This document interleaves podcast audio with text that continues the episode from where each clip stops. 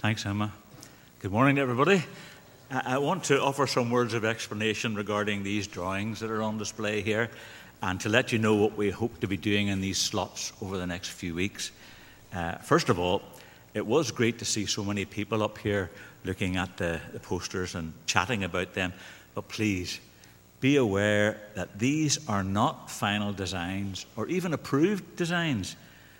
They're what our architects offered as first thoughts just illustrations of possibilities open to us, either by refurbishing this old lady here and knocking down everything out there, or clearing the whole lot away and starting all over again. So please don't come up and say, I don't like what they're doing there, because actually nobody's doing anything just yet. Okay? And secondly, today I want to explain to you some of the very practical drivers that are pushing us to do something about our buildings. Next week, we'll be looking at the pros and cons, the advantages and disadvantages of either of these options. The next week, we'll be talking about costs, finance, and giving. And finally, we'll cover the decision making process following on from where we are right now. And hopefully, this will cover a lot of the questions uh, that you have, but please feel free to talk to any of the elders about this. You can drop us a note in the office there, just mark buildings or you can communicate formally on email at buildings at kirkpatrick.com, all lowercase. So, what about this morning? Boys and girls, especially, I want you to listen up here because what I'm going to say affects you right now and maybe in the future. And you won't have to listen to all this building stuff the next few weeks. You'll be able to go out to church. But this morning, just listen up here. There's going to be a big drawing here on the screen here. Yes, here it comes. Good. That's the one that's just round the corner on the notice board there. And uh, it's a big version of that one. It was drawn to show just some of the problems that our old buildings have at this moment. Can you see the blue raindrops on it? Yeah, the blue raindrops mark places where the roofs have been leaking whenever it rains. Do you remember seeing a basin or a bucket in the middle of the Forbes Hall floor last year, that was water coming in from the roof. And just where people hang their coats in the corner, if you look at the bricks, there's all these big stains coming down where water has been running down. And then where you're going out towards the kitchen, you know, if you're in the sports hall and you go out either to the loos or to the kitchen to get a drink, there's a door there you go through. Well, if you're not careful when it's raining, you get a big cold drip down the back of your neck. I know that happens, all right? And then there are others. If you go back towards the, the, the, the toilets, the girls' toilet has water dripping from the light fitting, all right, which is not terribly clever. The raindrops in the church office up there, if you can see them, they show where a big leak occurred. It came from way up there on the other side of that wall behind the organ pipes, came down through the roof, came down through the Toland Hall, and ran down the walls of the office. It was about that wide, water running down the walls. It was amazing. And then in the minister's room, this was actually filmed one day. There was so much water coming in at the corner, it was dripping off the handle like a waterfall. Now, that's not terribly good, is it? Do you notice big blue snowflakes up there? Can you see them? What do you think they're telling us? Anybody guess? Yeah,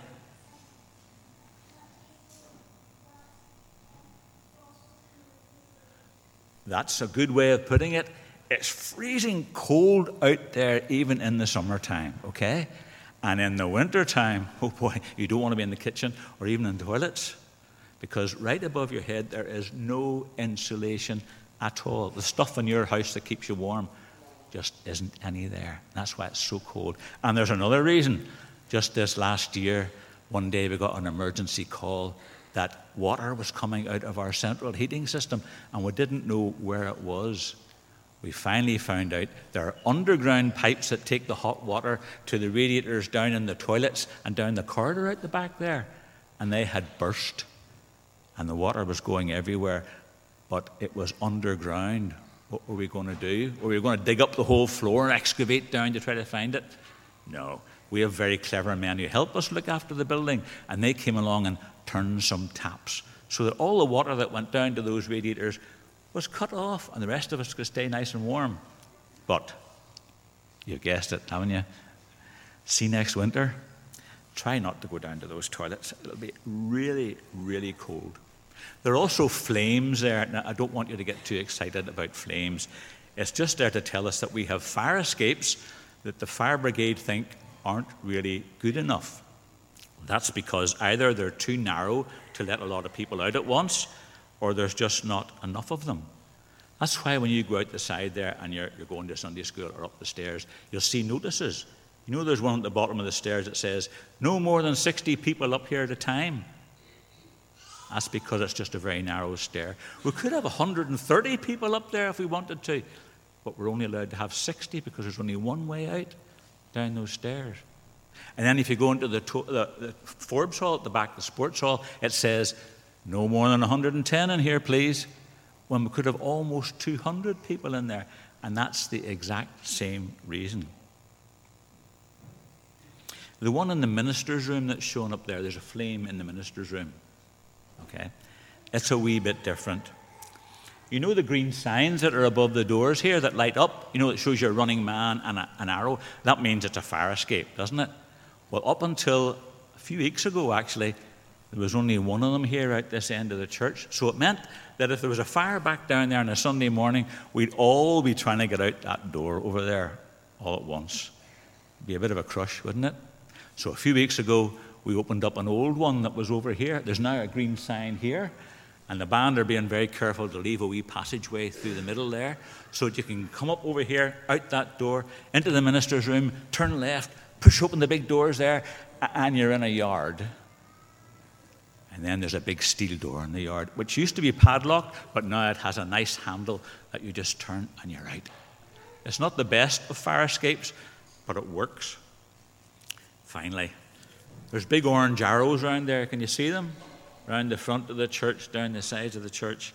They're meant to show us that what was once lovely Scrabo stone outside here, looked beautiful, nice and pink and dusky colour, it's now sort of dirty. Eh? It's cracking, it's flaking, it's disintegrating. In fact, if you go out the front as you come in through the door, you know the big blue doors, and there's some carving above it, it looks as if somebody's taken a big rubber and is now is trying to rub it out on us. It's all starting to fall apart. Now that's sad, but it's not the sadness that we're worried about. If it keeps on going like that, it'll start to let water into the middle of our big thick walls around the church here. And once it gets in there, well, we have all sorts of problems now. Now, I know that's a lot of doom and gloom, isn't it? It's not a very nice thing to be talking about on Sunday morning. But listen, you, boys and girls, don't have to worry about it, okay? Because we grown ups are going to fix it. We're going to sort it out. One way or another, we're going to sort it out.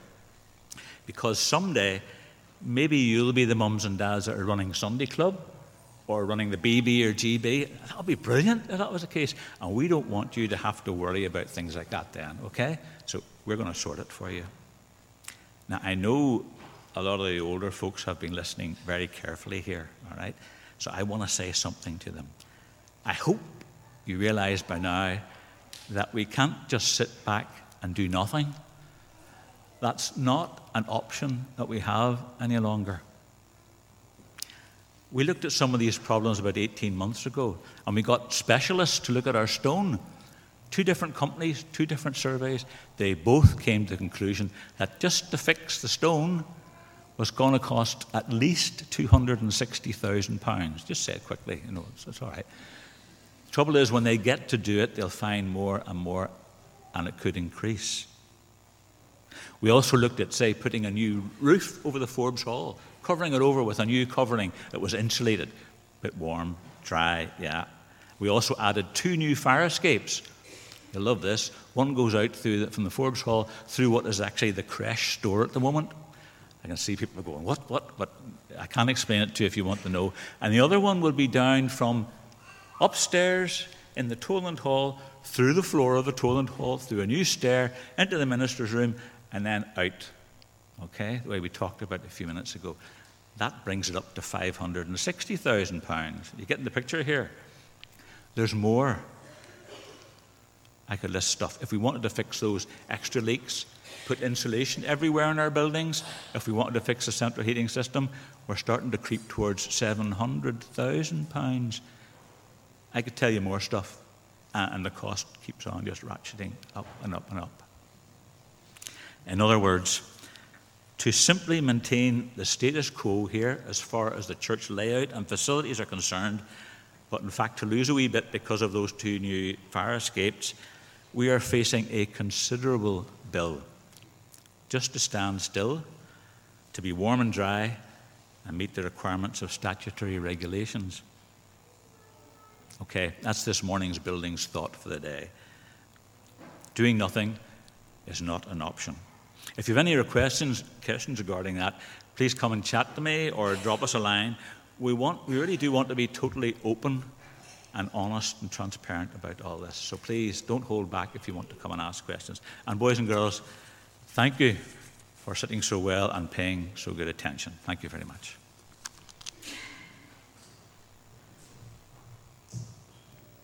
Good morning again. Uh, last week we looked at our present buildings and some of the problems we currently are having to cope with.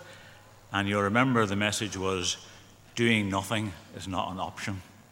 Well, this week I want to acquaint you with some of the advantages and disadvantages of the two illustrated options here currently under consideration. We'll call them refurbish and extend, which is called option A on some of these uh, pictures here, and new build, which is option B. If you've studied the posters at the front here, you'll recognize the next few slides that are coming up. First one here will be uh, the, the, the ground floor of the refurbish and extend option. The purple rectangle that you can see there is this room, which is called the sanctuary on the slides. And the blue shaded areas are the new halls out the back here, and a single story welcoming area along the side of the church that stretches right out to the back of the pavement line on the main road. The railings will be all gone at the front of the church. What that would look like from the upper Newtownards Road is shown in a, in a, a depiction here. Um, yes, our stonework will look that colour. Um, at the moment, it looks pretty grim, but if you want to see what it really looks like when it's cleaned up, have a look at the front of Knock Presbyterian Church, which has just had a, a bit of work done on it, and it, it looks, it looks quite well. Um, a possible plan for the new build, which is a complete demolition of everything here and starting from scratch again, um, as shown in this next slide. At first glance, it looks very different from what we have at the moment, but actually, when you look closely, same concept. There's a sanctuary, roughly in the same position, although it's a different shape. There's halls to the rear, and there's a welcoming area going right out to the front again. There's also a first floor version of it here, uh, which also shows that the, the, construction that goes to the front can be two story right out to the, the, the footpath line. The external appearance, um, somewhat simpler than the, the, the, present architecture, but the architect has kept a, a tower feature in the front as a sort of a nod to the building that has stood here for the last 100 years. We want the, the building to look good, but we don't want to look anonymous, so he's put a, or she's put a bit of a tower there. There are a couple more views. One is a pen and ink sketch of what the entrance would look like if you were approaching from Cafe Clements, haven't had your coffee, and you're coming towards church. That's what it looks like coming to the doors. And the second one is showing some of the internal views. They're just sketches, mind you, not all detail there. But you'll notice in the, in the top one that there's a, a, a staircase going up and a permanent coffee dock underneath there. No more gathering at the frontier, you'd actually have a coffee dock out there. And you'll notice at the back of the sanctuary, there's a curved glazed wall in this depiction. Uh, the bottom version of it shows inside the sanctuary. You will notice that at both wings, the seating is tiered, going up to a balcony level. The center is flat. It'll have chairs rather than uh, pews so that it can be reconfigured. So I sense that this time you're extremely confused. Which one is the best one to go for? Well, to choose between them is not a simple exercise, believe me.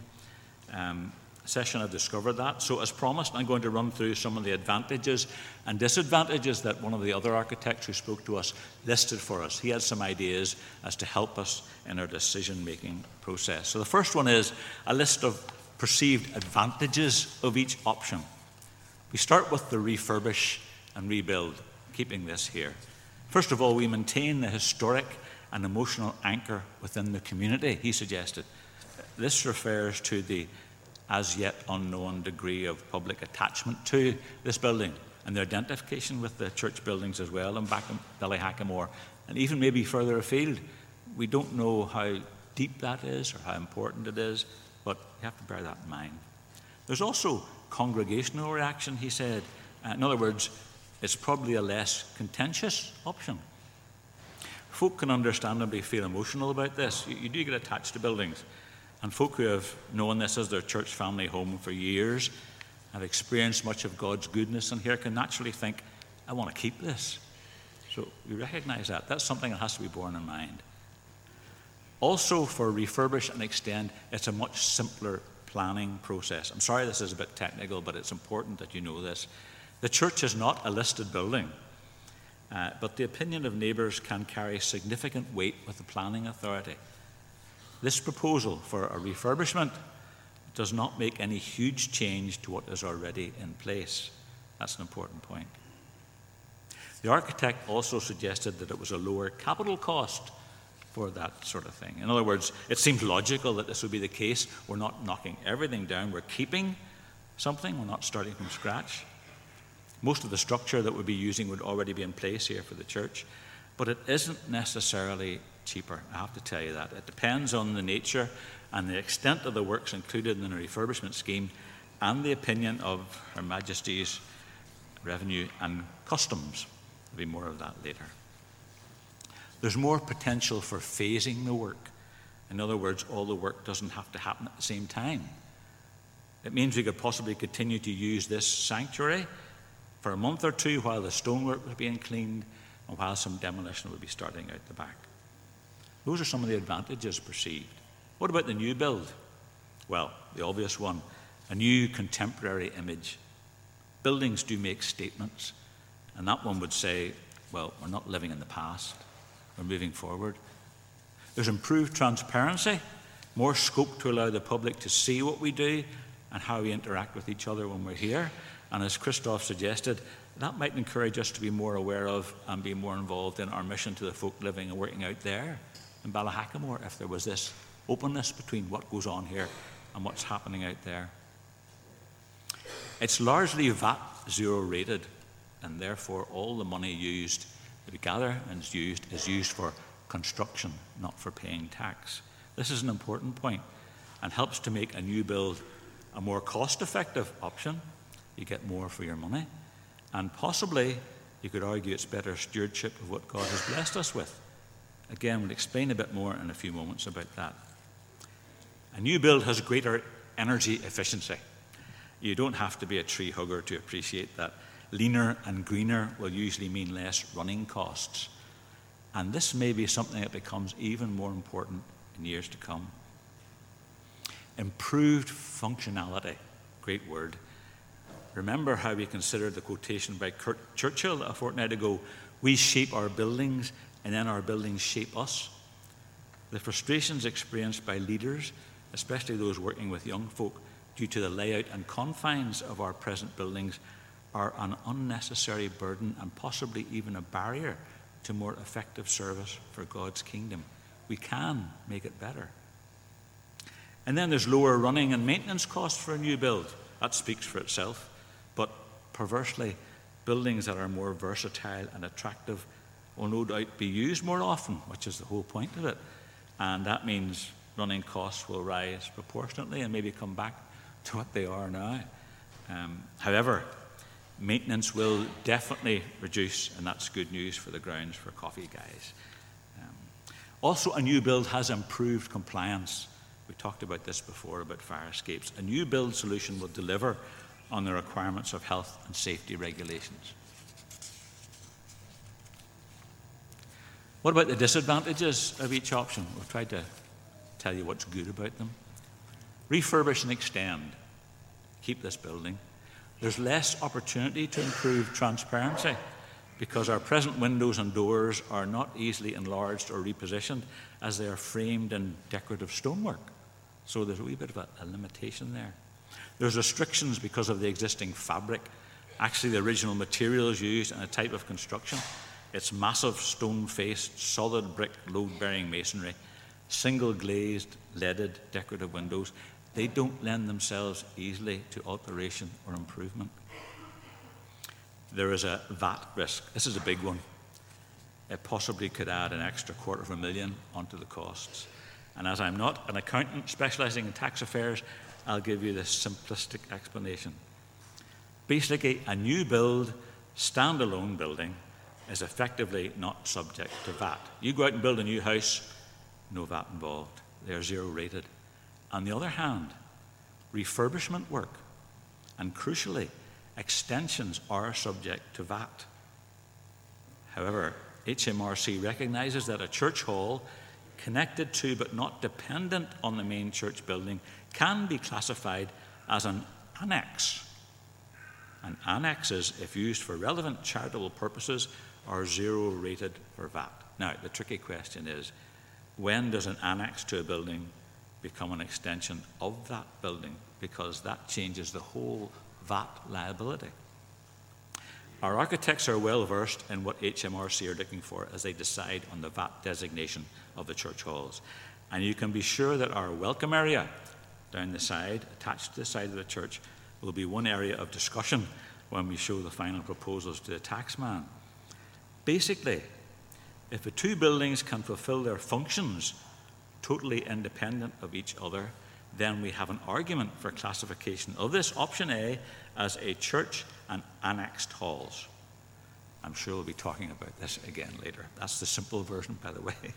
Um, the disadvantage of a refurbish and extend uh, solution is it's difficult to raise the thermal transmission properties of solid walls, a non insulated roof, single glazed leaded windows to anything near current standards required in building regulations. It's much more difficult to control heat loss in the refurbished church building. You have to think about this. There's also a greater risk to our budget for a refurbishment exercise. Chatting to some friends this morning about this, you have to realize that some hidden defects or problems associated with this old building may surface only when work starts on site. That's quite a common thing working with older buildings, and it leads to unforeseen extra costs. What we do is we try to allow, allow a contingency sum at the very beginning of going out to, to tender to say that'll cope with that. It may, it may not. The new build, what about the disadvantages of that? Well, potentially, it is a more difficult planning process. This is the flip side of what we earlier referred to as the existing church being a historic and emotional anchor within the community. A new build may meet with resistance in the neighbourhood. Also, our architect has warned us that even though our existing church is not a listed building, and the inspectors who assessed it were quite dismissive of its aesthetic value, this can change suddenly when a proposal is made to demolish it. They have experience of four different churches where this happened to them. The architects suggested that a new build had a higher capital cost. Uh, it appears logical, but frankly, it depends on what you plan to build, what standard of finishes are included. At present, we're working from a brief that specified this simple, durable, plain construction, and standards of finish and fittings in keeping with budget limitations while also providing a warm, attractive, and comfortable environment. We really nailed it down with that. the costs for both options are presently at the 2.7 million mark. Now, obviously, as I said, an unhelpful VAT assessment or the introduction, say, of a, a mezzanine floor, another floor over the sports hall, um, would boost this to the 3 million mark, but I don't want to transgress on next week's instalment. A new build is more difficult to phase. Uh, in fact, phasing is probably not possible with this option, but it is quicker to build. Our quantity surveyor reckoned 18 months construction for the refurb and extension, and 16 months for a total wipeout and new build. You recall I suggested we could remain in church for maybe a couple of months if we were keeping this while they did the stonework and a bit of demolition. That would mean we were still looking for 16 months temporary accommodation, the exact same as with a new build. So I don't honestly think this is likely to be an issue for us at all. And then finally, there's loss of historic image. Yes, that is an unavoidable consequence of knocking it all down. But it's only a disadvantage if we consider this as something that assists us in our work and witness for the kingdom. If being a historic building helps us in our work, knocking it down is a disadvantage. If it doesn't help us, it's totally neutral. So there you have it the advantages and disadvantages of each option. There may be more. I hope that helps your thinking about what has been on display and that maybe you'll appreciate just how difficult it is for session to decide which course of action to take. Next week's briefing will be on costs, finance, and giving, and I'm not doing that one. Thank you very much for your attention.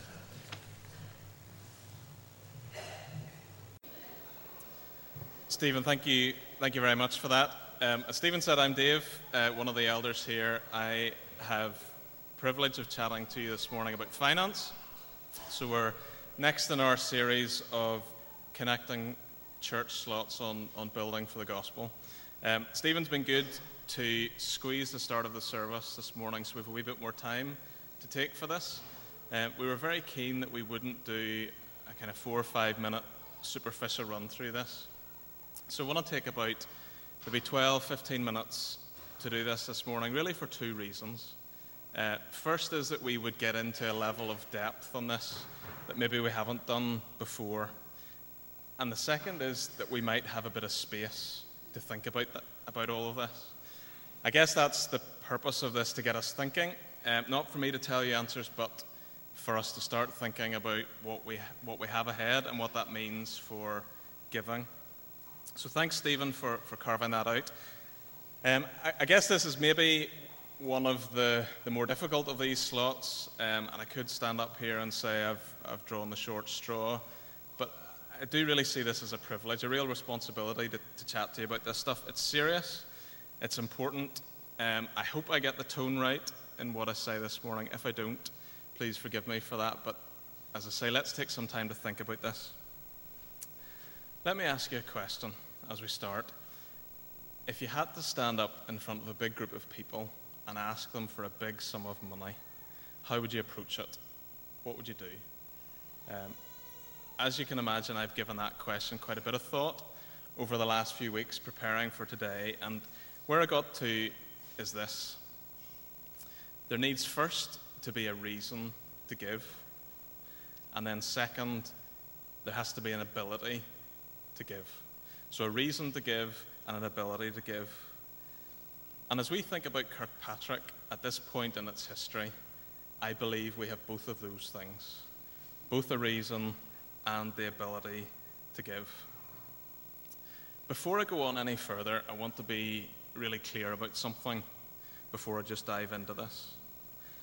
I'm going to talk about us being a well off group of people. And that's right. But that isn't the case for absolutely every one of us. Some of us struggle financially. Some of us struggle to make ends meet.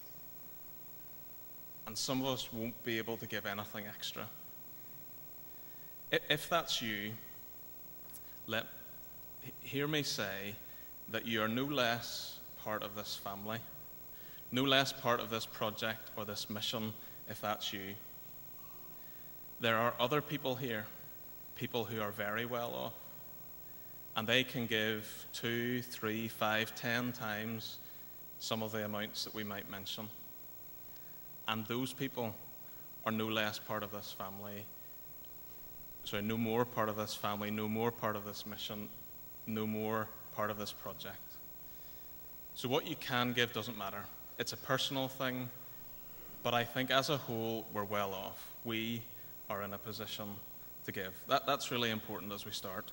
So let me come back to those two things a reason to give and, and the ability to give. First thing, the reason.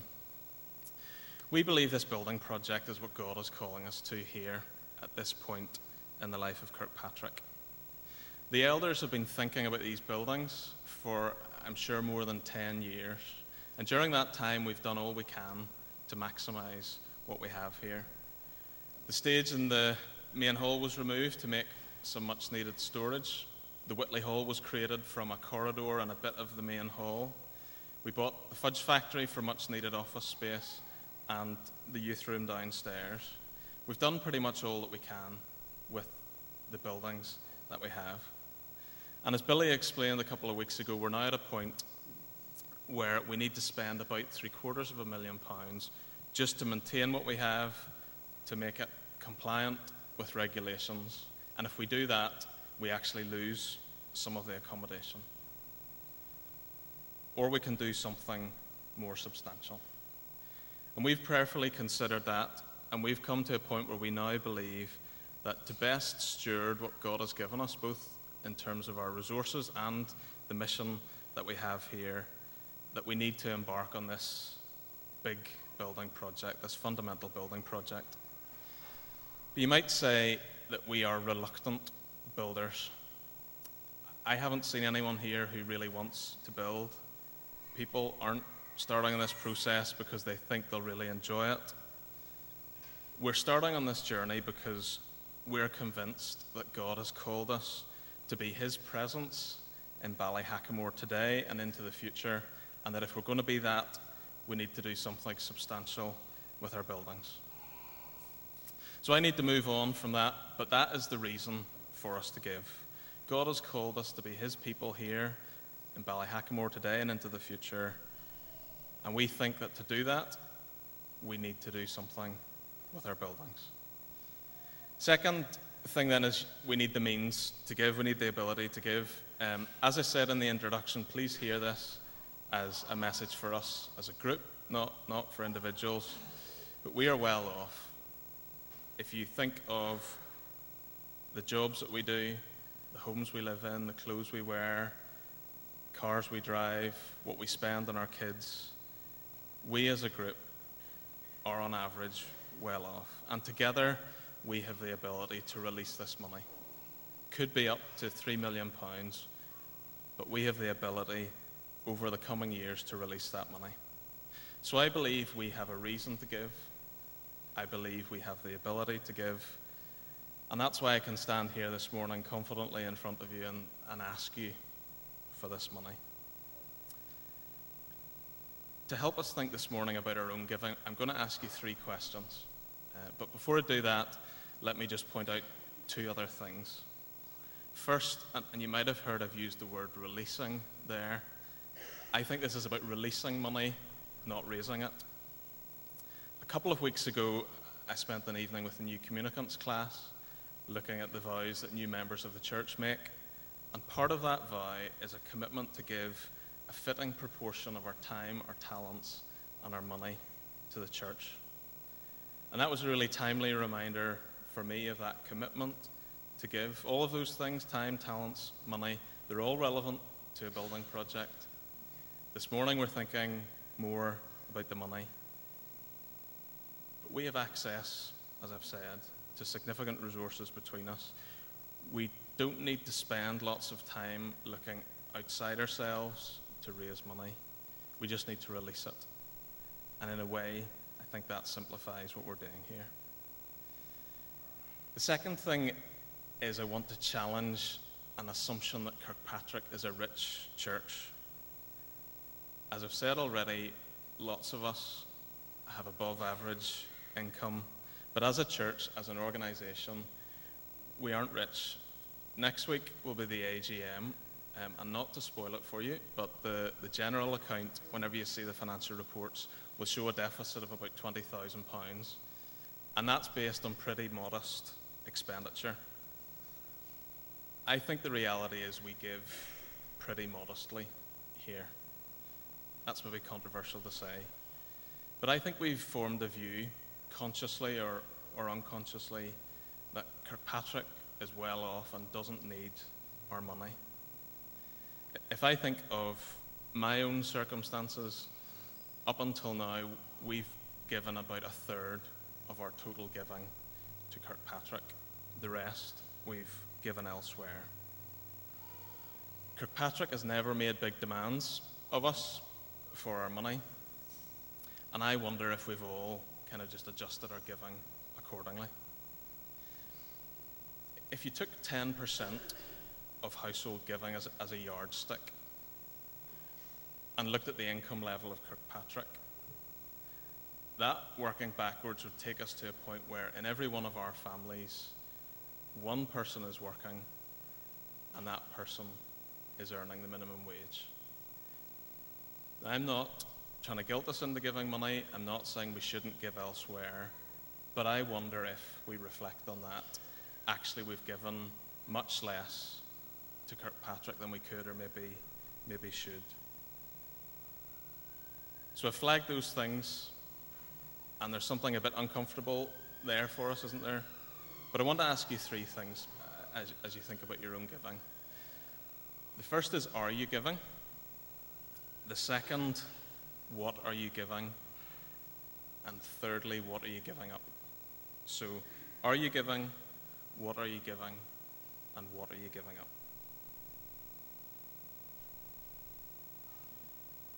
Firstly, are you giving?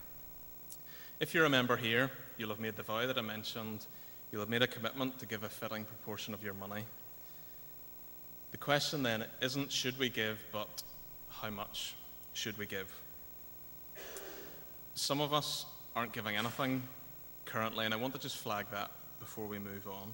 Next week at the AGM, buried somewhere in the annual report, it'll show that during 2018, 227 people contributed to the church here, and our number of families is about 319.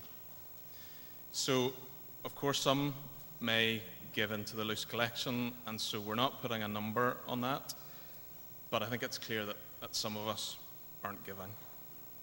I don't want to dwell on that point, but I just need to flag it. Maybe you've joined recently, you haven't got round to giving yet. Or maybe that thing I mentioned about Kirkpatrick being a well off church and you've just decided to give everything somewhere else. We need everyone to give. And if that's something that you're not doing at the moment, please do that. Secondly, then, what are you giving? This question of what is a fitting proportion. Numbers have been mentioned from the front. I know Christoph has done that quite helpfully in the past. But they'll only ever be by way of illustration.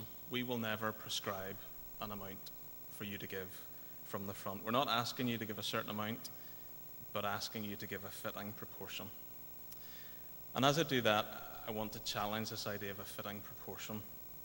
I think that idea must be influenced, yes, by our own financial circumstances, but also by the financial circumstances of the church.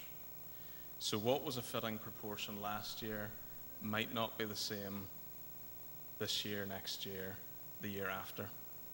I mentioned before about our own giving, so Helen and I, we currently give about a third to Kirkpatrick. We give another third to good friends who are missionaries out in Albania, and the final third goes to places like Tearfund and SU and Big House and, and other things. As we move into this new season of church life as far as financial needs are concerned, the fitting proportion changes, and, and this is something we're prayerfully considering, but I reckon it's maybe about three times what we're currently giving to Kirkpatrick for us. Um, so we need to look at our current giving. Some of that won't change. We're not going to stop giving to our friends who are missionaries, but for some of that other giving, we might, for a season, pause it and, and give it to Kirkpatrick. But even with that, we'll still have to give more.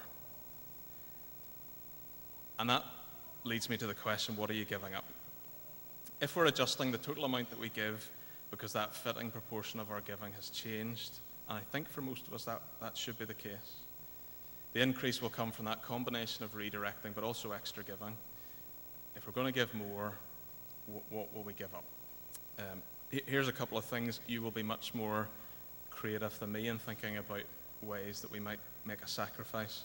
Maybe you delay changing your car or, or move to having one car. Maybe you put less into savings or take some of those savings out. What do we spend on coffee and eating out and the clothes that we wear? What about our phone? How much do we pay each month for that? Could we move to SIM only? If you get a bonus from your work, could you give that? What about a gym membership that you don't use?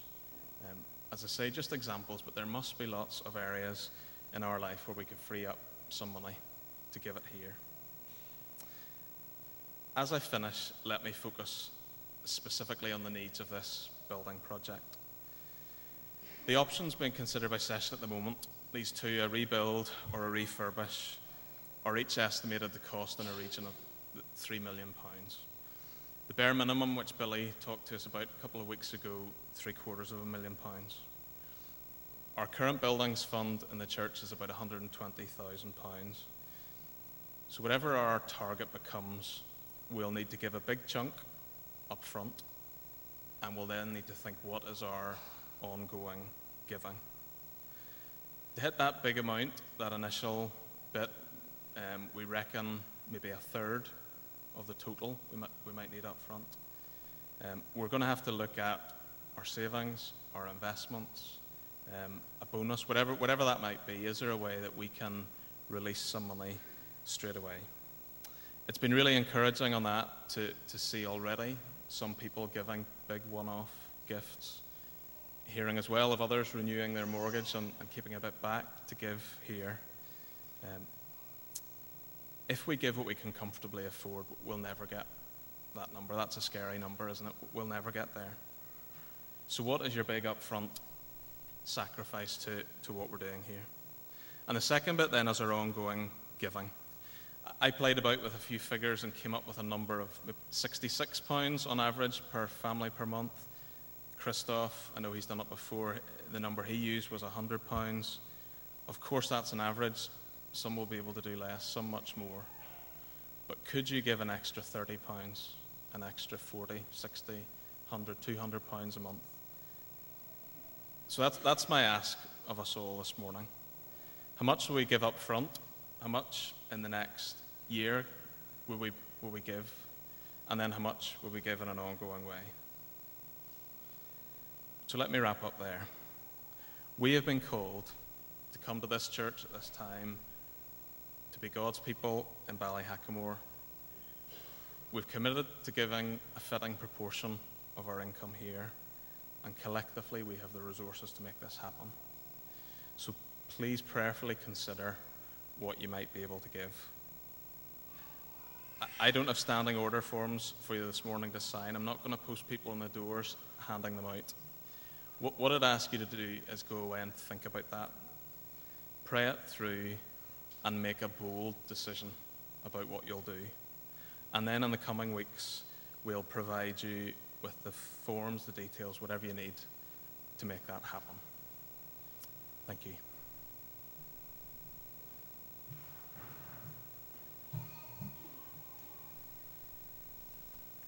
Um, thank